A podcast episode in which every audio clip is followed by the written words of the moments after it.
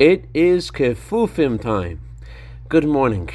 One of our children had a very difficult time saying the morning blessings, but he lit up whenever he got up to the blessing Zokef kefufim. God straightens out those who are bent. It's a blessing we say to thank God that when we wake up in the morning, we're able to actually get out of bed and stand up straight. He loved the sound of it, and that allowed him to continue to say the rest of the morning blessings with a little more gusto.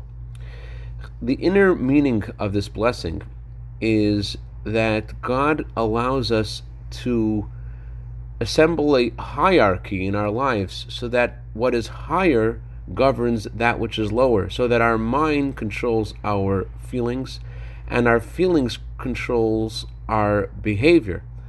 And being able to stand up straight also means to be different to the animal who could only look at the earth and be able to look up at the sky, which represents being able to think about higher and more spiritual things, which is the theme of this week's Torah portion. Naso means to be uplifted, and this is very connected to the time we are in now, the 13th day of Sivan God just gave us the Torah and the last day of the compensation days of making up for Shavuot was ended yesterday, and now God gives us a chance to stand up on our feet and see if we are actually able to fulfill all of those wonderful decisions we made on this holiday.